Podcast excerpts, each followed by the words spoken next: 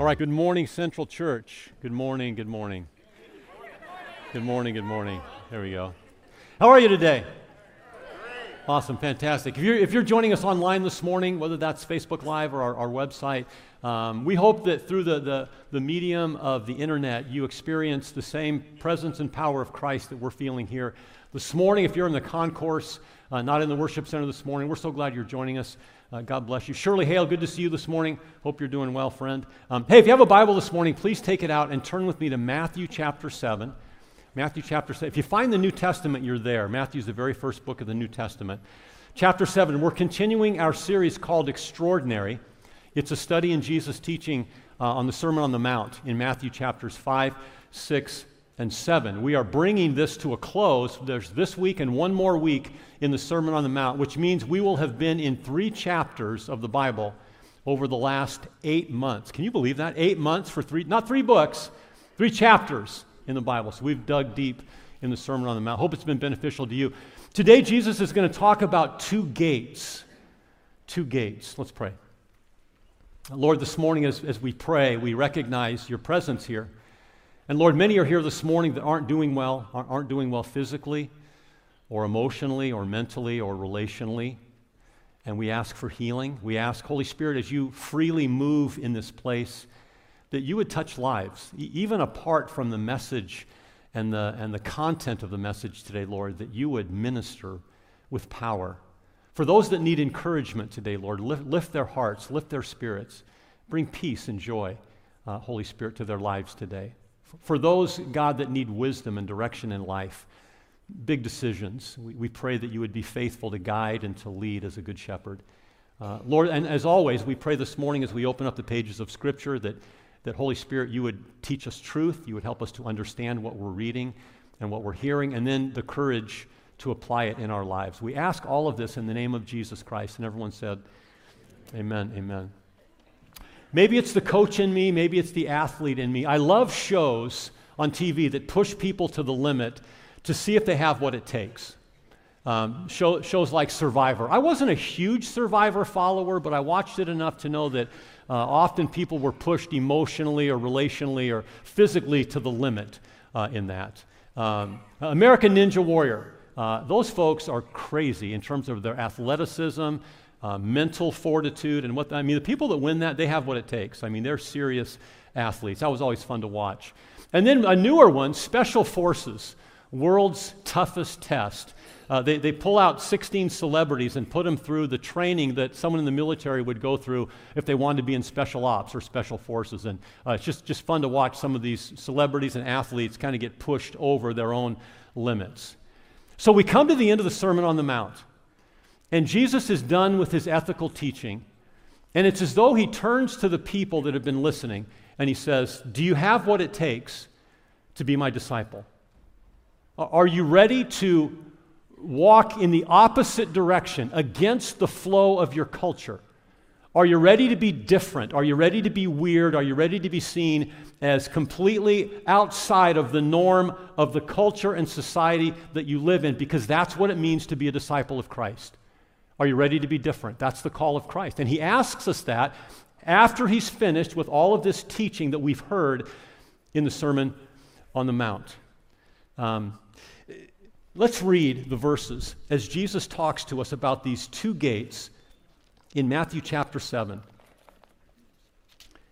verses 13 and 14. Matthew 7, 13 and 14.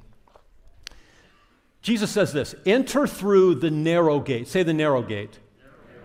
For the gate is wide, and the way is broad that leads to destruction. And there are many, say many, who enter through it. For the gate is narrow, and the way is constricted that leads to life, and there are few who find it. Two gates. What does Jesus want us to know about these two gates? If you're taking notes this morning, you can follow along. The first is this there's, there's only one gate to choose. There's only one gate to choose. Even though he mentions two gates, there's only one to choose. Here's what he says Verse 13 Enter through the narrow gate, for the gate is wide and the way is broad that leads to destruction, and there are many who enter through it. Notice Jesus says that we're only to enter the narrow gate. Nowhere in these verses does he say, or does he challenge us or command us to enter the broad gate. Why is that? Because we've already entered the broad gate. We were born through the broad gate of sin.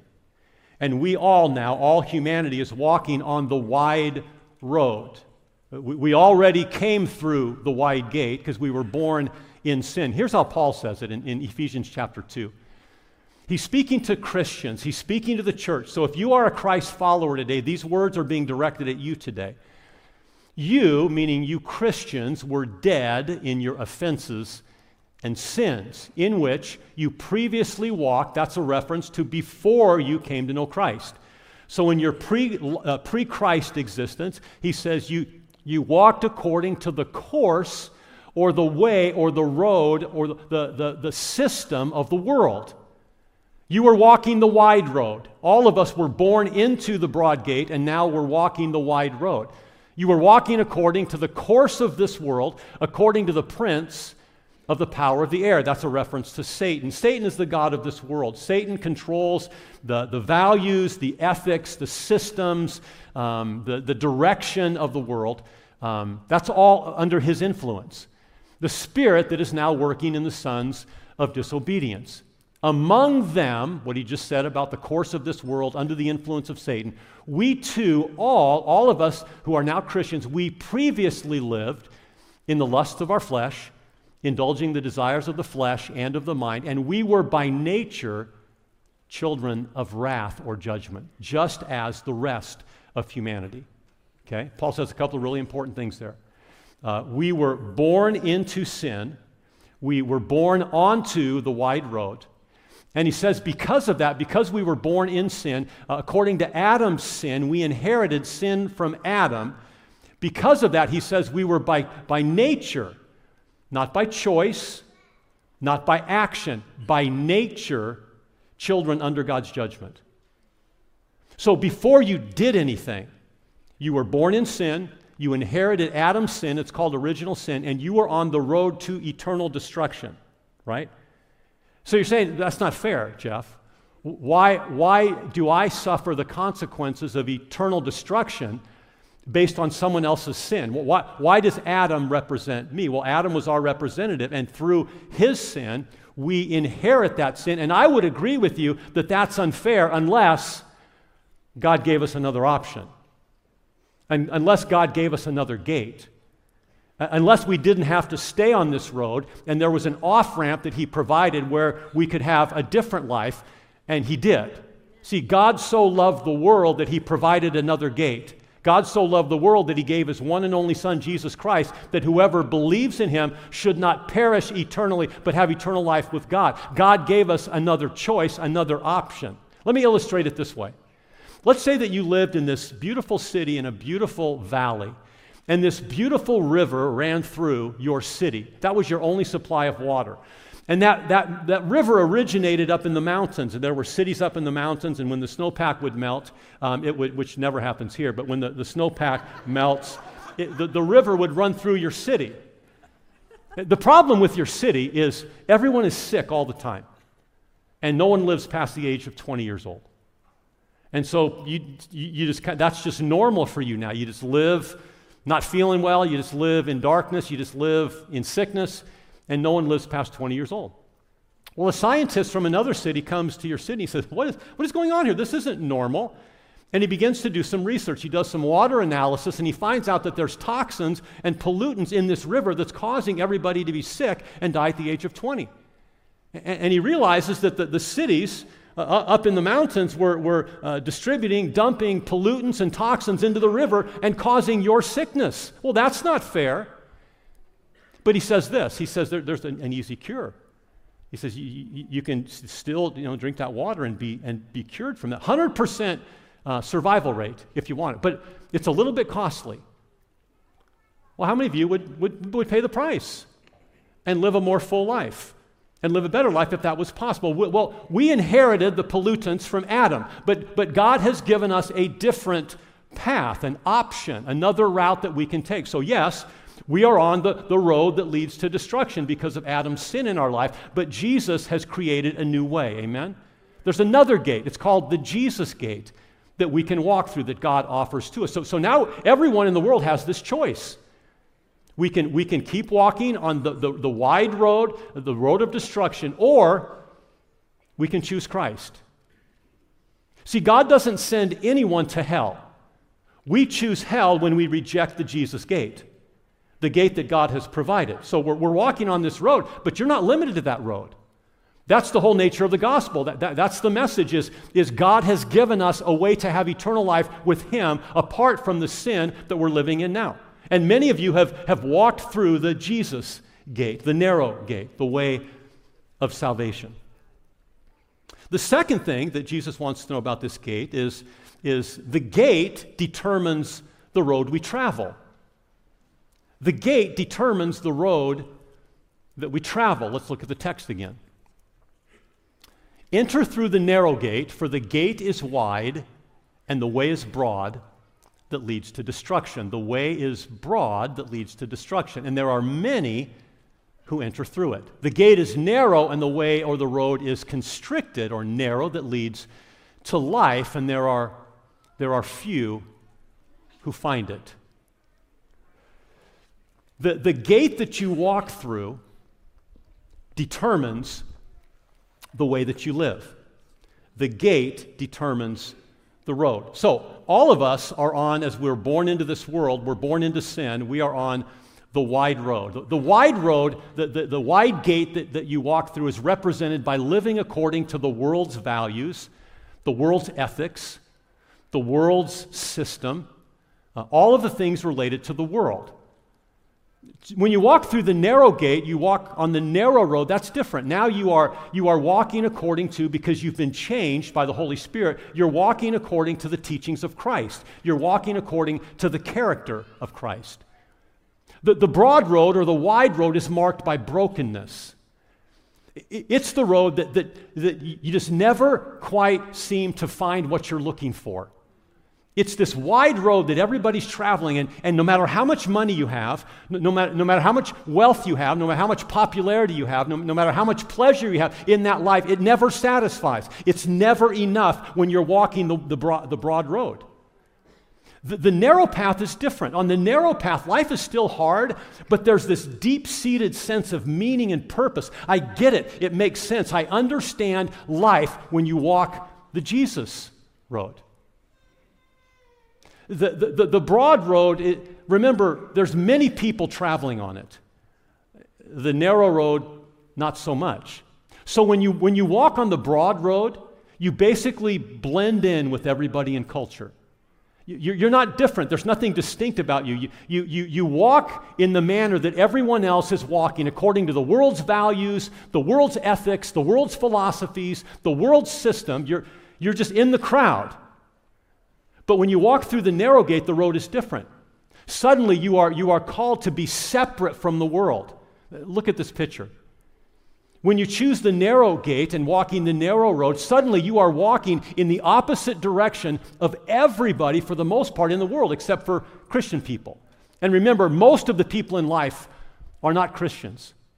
So, so suddenly you're being asked to stand out. Jesus said, Do you have what it takes to be my disciple? Are you ready to walk against the nature and the flow of culture? Because that's what it means to be my follower. If you are in middle school or high school or college, would you, would you listen intently to me for just a minute? What does it mean for you? What does it mean for you to follow Jesus right now where you're living? What is hard right now about being different. If you're going to follow Jesus Christ on your campus with your friends, what is it that's difficult for you right now to say, I, am coming up against opposition? Everyone doesn't believe like me. Everyone doesn't live like me. Everybody doesn't think like me. I, I have a different value system. So, what is it right now that's the most difficult thing for you, like that picture? You may feel like you're walking alone. Do you have what it takes to be a disciple of Jesus? Because he calls us to be different and distinct from the world. Christians have always been challenged by Scripture to be different from the values of the world, whether it was slavery or abortion or marriage, whether it's more, more contemporary issues like, like gender issues or LGBTQ, whatever it is. In, in every culture, there are these values and morals that get imposed on followers of Christ, and if they're not biblical, we have to resist those. So we find ourselves walking against the very course and flow of traffic in our lives in this world. Entering the narrow gate means not living by the world's values. So let me say this you can't enter the narrow gate, you can't enter the Jesus gate, and then think you can keep walking on the broad road. Are you hearing me this morning? You, you can't enter the Jesus gate and then think, I'm going to continue to walk with everybody else in culture where culture is heading, because culture is walking away from Christ.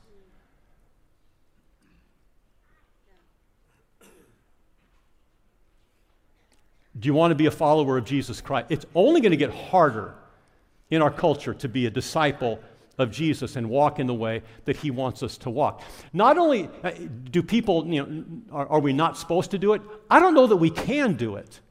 Because here, here's the thing when you walk through the narrow gate and you begin to walk the narrow road with Christ, and Jesus brings meaning to your life, and He begins to change you from the inside out, your heart is changed, your values change, your mission change, your purposes change. If you continue to try to walk on the broad road, you're going to be miserable because you don't share those values. You, you, can, you can keep trying to live in the world, you can keep trying to live on the broad road. You're going to be the most miserable person ever because you are not created by Jesus to do that. You're going against the very flow and direction of the Holy Spirit in your life that's leading you away from a sinful life, away from an immoral life. So if you keep resisting that and try to walk on the wide road after you've entered the narrow gate, it doesn't work. Are you ready to be a disciple of Jesus, a follower of Christ? It means going against culture. Here's what Jesus said just a few verses later in Matthew chapter 7. He said, A good tree produces good fruit, a bad tree produces bad fruit. A good tree can't produce bad fruit, and a bad tree can't produce good fruit. Jesus is talking about people and their spiritual orientation. People that are following God, people that have had their hearts changed by God, they're going to bear the fruits of a relationship with God. That's the good tree. The bad tree is the one that doesn't know God, the one that is living on the broad road, living for the pleasures of this life, living for this world and this world's values. He's making a distinction between people.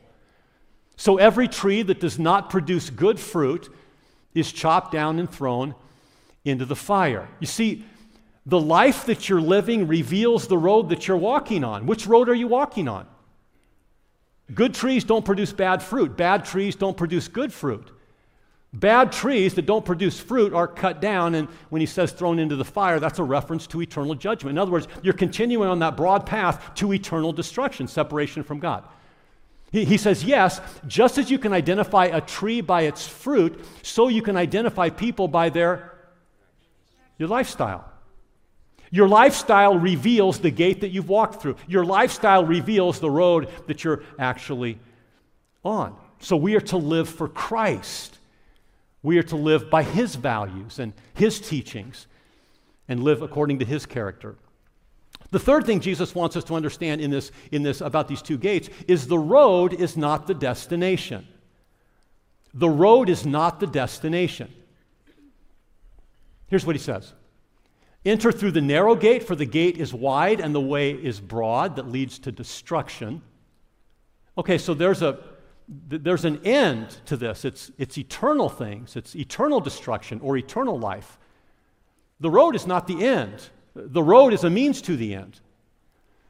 And there are many who enter through it, for the gate is narrow and the way or the road is constricted that leads to life. And there are few who find it. So, the road or the way that we live is not the destination. The, the road leads to the destination. The destination is eternal life. The destination is what happens after we die. We enter the gate, we walk the road of life, and then we move on to eternal life.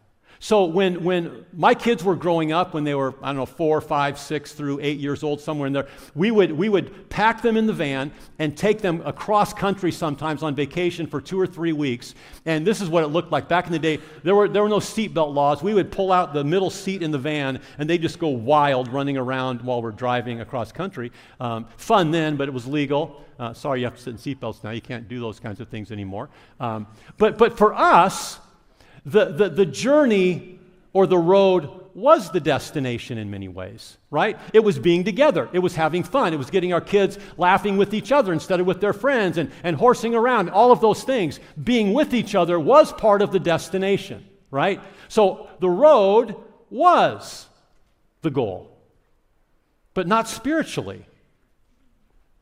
Spiritually, the road, this life, is not the destination. Our destination is eternal life. And the problem is the world has flipped that. The world has confused it, and they believe that, that this life is all there is. So they live for this life, they don't live for eternity. They, they think the destination is the road. They think the destination is, is this life. So all of their investment is in pleasure in this life, finding meaning in this life, finding purpose in this life, investing in temporal things. They're not investing in the true destination. They're, they're confused about it, but, but we shouldn't be. Our, our destination should be eternity, and therefore we live our lives. We are on a road that is not only preparing us for eternity, but helping others see that the destination isn't this life, and helping as many people as possible enter the narrow gate. Amen? The road is simply the way to our eternal destination. The world thinks the road is the destination. So, my question this morning is what are you living for? Have you confused that? Is your life just being poured into temporal things, this life, without much thought for what happens when you die? Like, where are your priorities? Are they just temporary and temporal, or are your priorities eternal? Do you, do you, frame your life not in, in what happens in the next 10 or 20 or 5 or 15 or 30 years that I live, but am I preparing myself for life after death?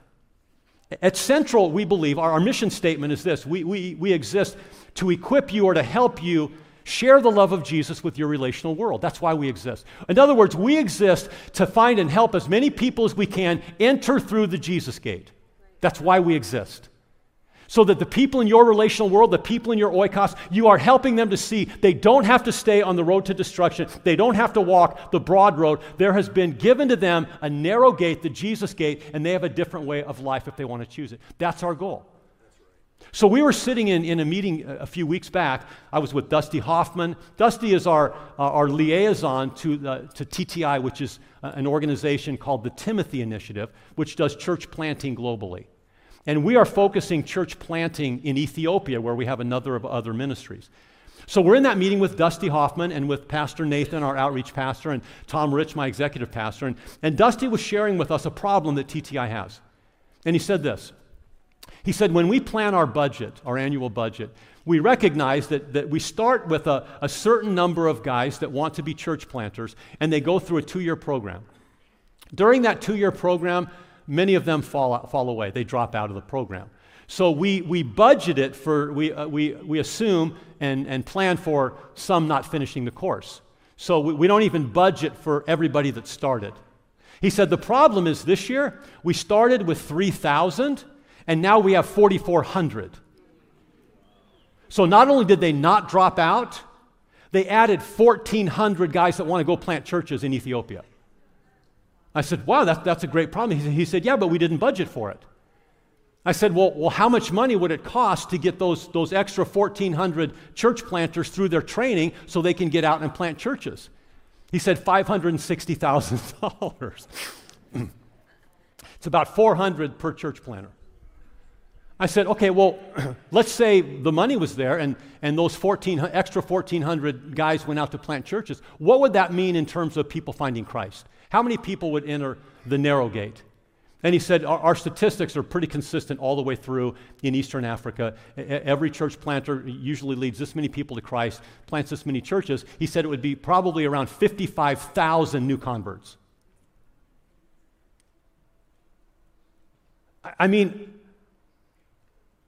how do, you, how, do you, how do you deal with the fact that you mean if we just, if we invest that kind of resource, 55,000 people could get off the road to destruction, enter the narrow gate, and have eternal life for just $560,000. Yeah. I said, you know what? We, we feed our students pizza on Wednesday night. We pay for pizza on Wednesday night. We spend a lot of money on other things that don't go directly to leading souls to Christ. Why wouldn't we want to invest some money, some cash, and capital into guaranteeing people will come to know Christ? I said, This is craziness. Yeah, we need programs. We need to disciple people and help them grow in the Lord. And that's why we, we, we you know, have certain ministries and we pay for those. But my goodness, if we, if we could just put some money forth and 55,000 people at a minimum, every, in, every, in every church that they plant, they assume 39 people are going to come to know Christ. And then from that church, how many people will that church reach for Jesus? I said, I'm in. I, I don't know how, but I'm in. And so we talked to our leadership team about it. We went to the elder board about it. And we've been talking about it and praying about it. And, and the elders have decided to give $250,000 out of reserves to put toward this $560,000 to reach 55,000 souls for Christ. And we want you to be a part of the other 310,000. And, and I'm, I'm absolutely convinced that you share my heart. That if you have the opportunity to make a financial investment into seeing people where we are we have a significant hand in ministry in Ethiopia. If you would want to partner with us to see 55,000 people come to know Christ, Pastor Nathan's going to tell you how we can do that. We, we have a lot of partners in Ethiopia that it's an honor to work with and to serve alongside. Uh, we don't have uh, anything like the Timothy Initiative. Uh, it's amazing to see these people and their passion for Christ and the work that they're doing in places where, quite honestly, I don't even want to visit on vacation, and they're pouring their lives into these places. Uh, what's so great about the Timothy Initiative is we know these guys. Uh, we, we've, we've sat down at a table with them. Uh, they're our friends. Just two weeks ago, Kendra Michael, who's going to be our missionary in Ethiopia, was at Miljan's house, the director of TTI Ethiopia, talking about our partnership with them talking about this great problem that they have that they have 1,400 extra church planters.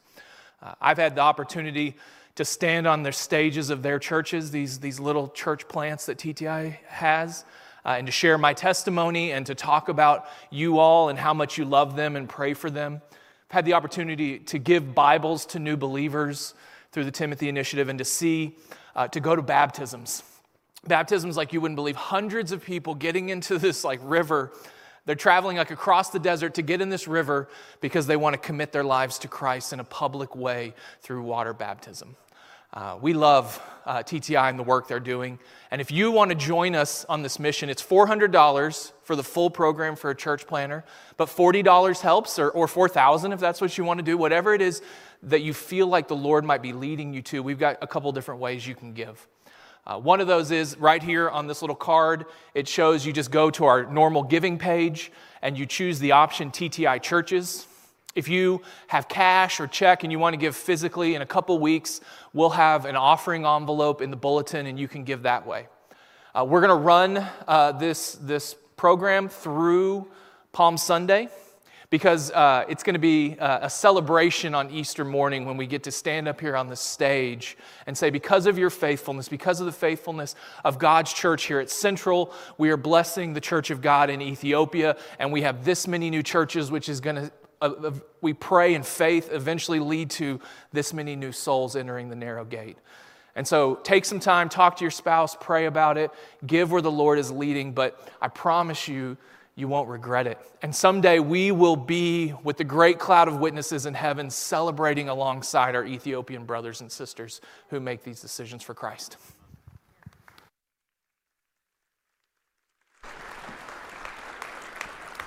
So $400 is nothing for some of you. 4,000, 40,000 might be, you know, nothing for some of you. I want to address high school college students right now that don't have a lot of money, man, pray about this. See what, what number the Lord puts in your mind. It might be $10. It might be $20. It might be less than, I don't know what it is, but participate in this. Put something out there for God to, to work in your faith and see what, he, see what he does. Okay, back to the two gates. The, last point what does Jesus want us to know about these two gates? The gate determines the destination. The gate determines the destination. So Jesus says this The gate is narrow, and the way or the road is constricted that leads to life. The gate determines the destination. If our destination, if our, etern- if our eternal destination was based on the road, which is the life that we live, then our salvation would be based on human works, wouldn't it? In other words, if, if, if, it was based on us and the kind of life that we live and the road that we're traveling, then we could somehow say that we, we live the kind of life that earned eternal life. But it's not the road that determines your destination, it's the gate. You either enter the gate of sin and end up in eternal destruction, or you enter the gate of Jesus Christ and you end up in eternal life with Him. That's why the gate comes at the beginning of the road. The gate doesn't come after the road. You enter the gate, then you walk the road. You enter the sin gate and walk the wide road, or you enter the Christ gate and you walk the narrow road in relationship with Him. Jesus said, I am the gate. We, we enter eternal life only through Christ, not our human effort. We don't save ourselves. So in, in John chapter 10, verse 9, Jesus said this He said, Yes, I am the gate. Those who come in through me will be saved. They will come and go freely and find good pastures. Paul says it this way in Ephesians 2 God saved you by his grace when you believed, not by human effort. You can't take credit for this, it's a gift from God. Salvation is not a reward for the good things we've done, so none of us can boast about. We didn't live a good life. We didn't travel a good road. That, that's not why we have eternal life with God. It's because of the gate that we entered, period. It's entering through Jesus Christ and his merits and what he did that we have salvation and eternal life. Let me, let me try to illustrate this with a little story from Luke chapter 8. Some of you may remember this story. There was a woman, and if, you, if you've watched The Chosen, this was a great scene in The Chosen where this woman with this issue of blood, this menstrual issue, wanted to, to get close enough to Jesus to be healed. She'd heard about him, she, she'd heard that he had healed people, she knew that he had, had changed people's lives. And she said to herself, if, if I can just touch him, if I could even just touch his prayer cloth, his, his garment, I'll be healed. And so when Jesus came through her town, it says that she mustered up her strength and she said, I have faith to believe that Christ can heal me. And so she pushed through the crowd. She pressed through the people. There was a throng of people around Jesus, and it was difficult for her to press through. And it says that when she touched Jesus, power came from Jesus into her, and she was healed immediately. Remember the story? Jesus said, Who touched me? Wait, somebody touched me. power came out of me. Was it the woman pushing through the crowd that healed her? No. What if she would have pushed through, through, through the crowd and touched anybody else? Would she have been healed? No, it wasn't the fact that she pushed through the crowd. It was the fact that she believed that if she touched Jesus, his power would change her. And it's the same with us. Salvation is simply believing that if you, if you touch Christ, if you walk through by faith the Jesus gate, his power will come into your life and you'll be changed. Raise your hand this morning if you've, if you've entered the Jesus gate and experienced his life-changing power. Anybody this morning?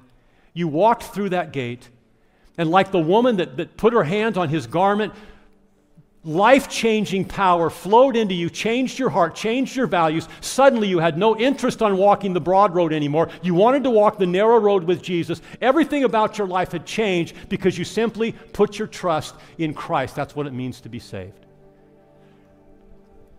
People in your relational world, Many don't know about the Jesus gate.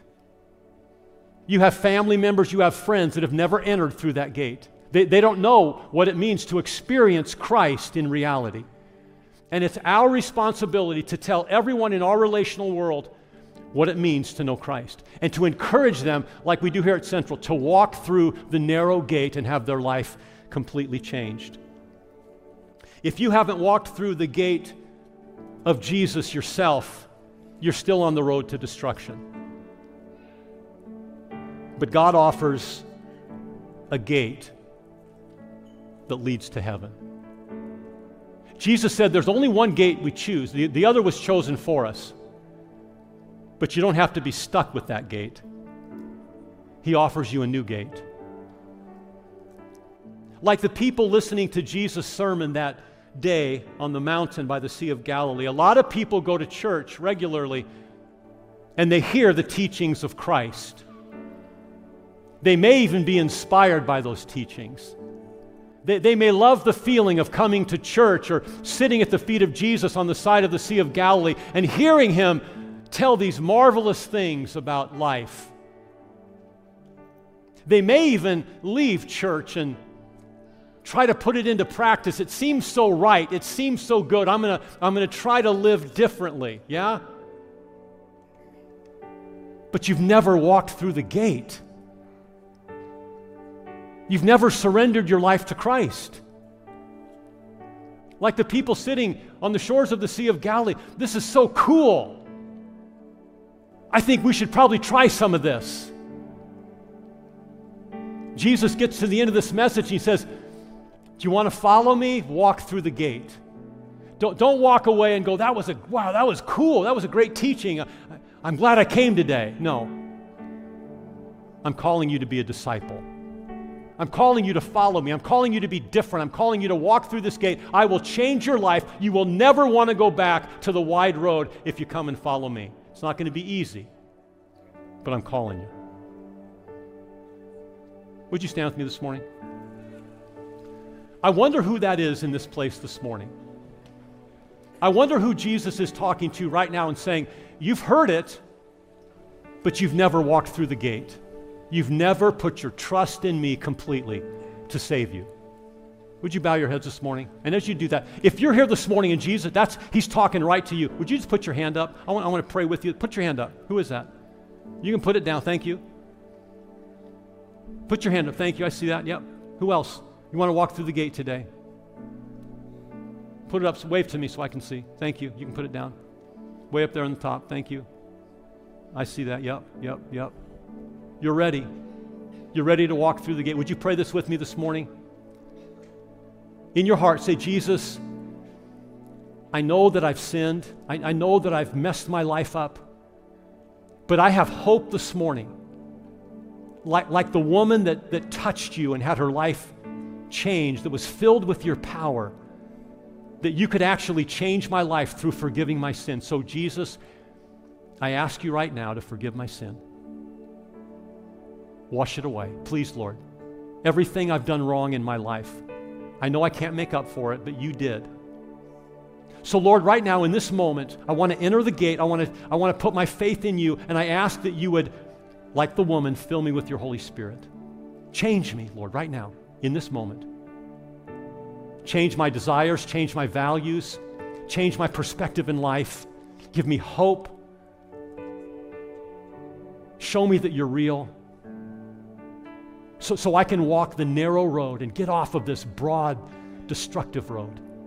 I invite you into my life in Jesus' name. And everybody said, Amen. Now, listen, one more thing. If you raised your hand or you prayed that prayer this morning, I'm going to ask you to do one more thing. Remember, Jesus calls us to be different, not worry about the crowd, not worry about what people are saying. I'm going to ask you right now, as we dismiss, to come to the front. There's going to be some people up here to pray with you. I want you to tell them, I made the decision today to walk through the Jesus gate. Would you pray with me? All right. God bless everybody else. Have a great day today.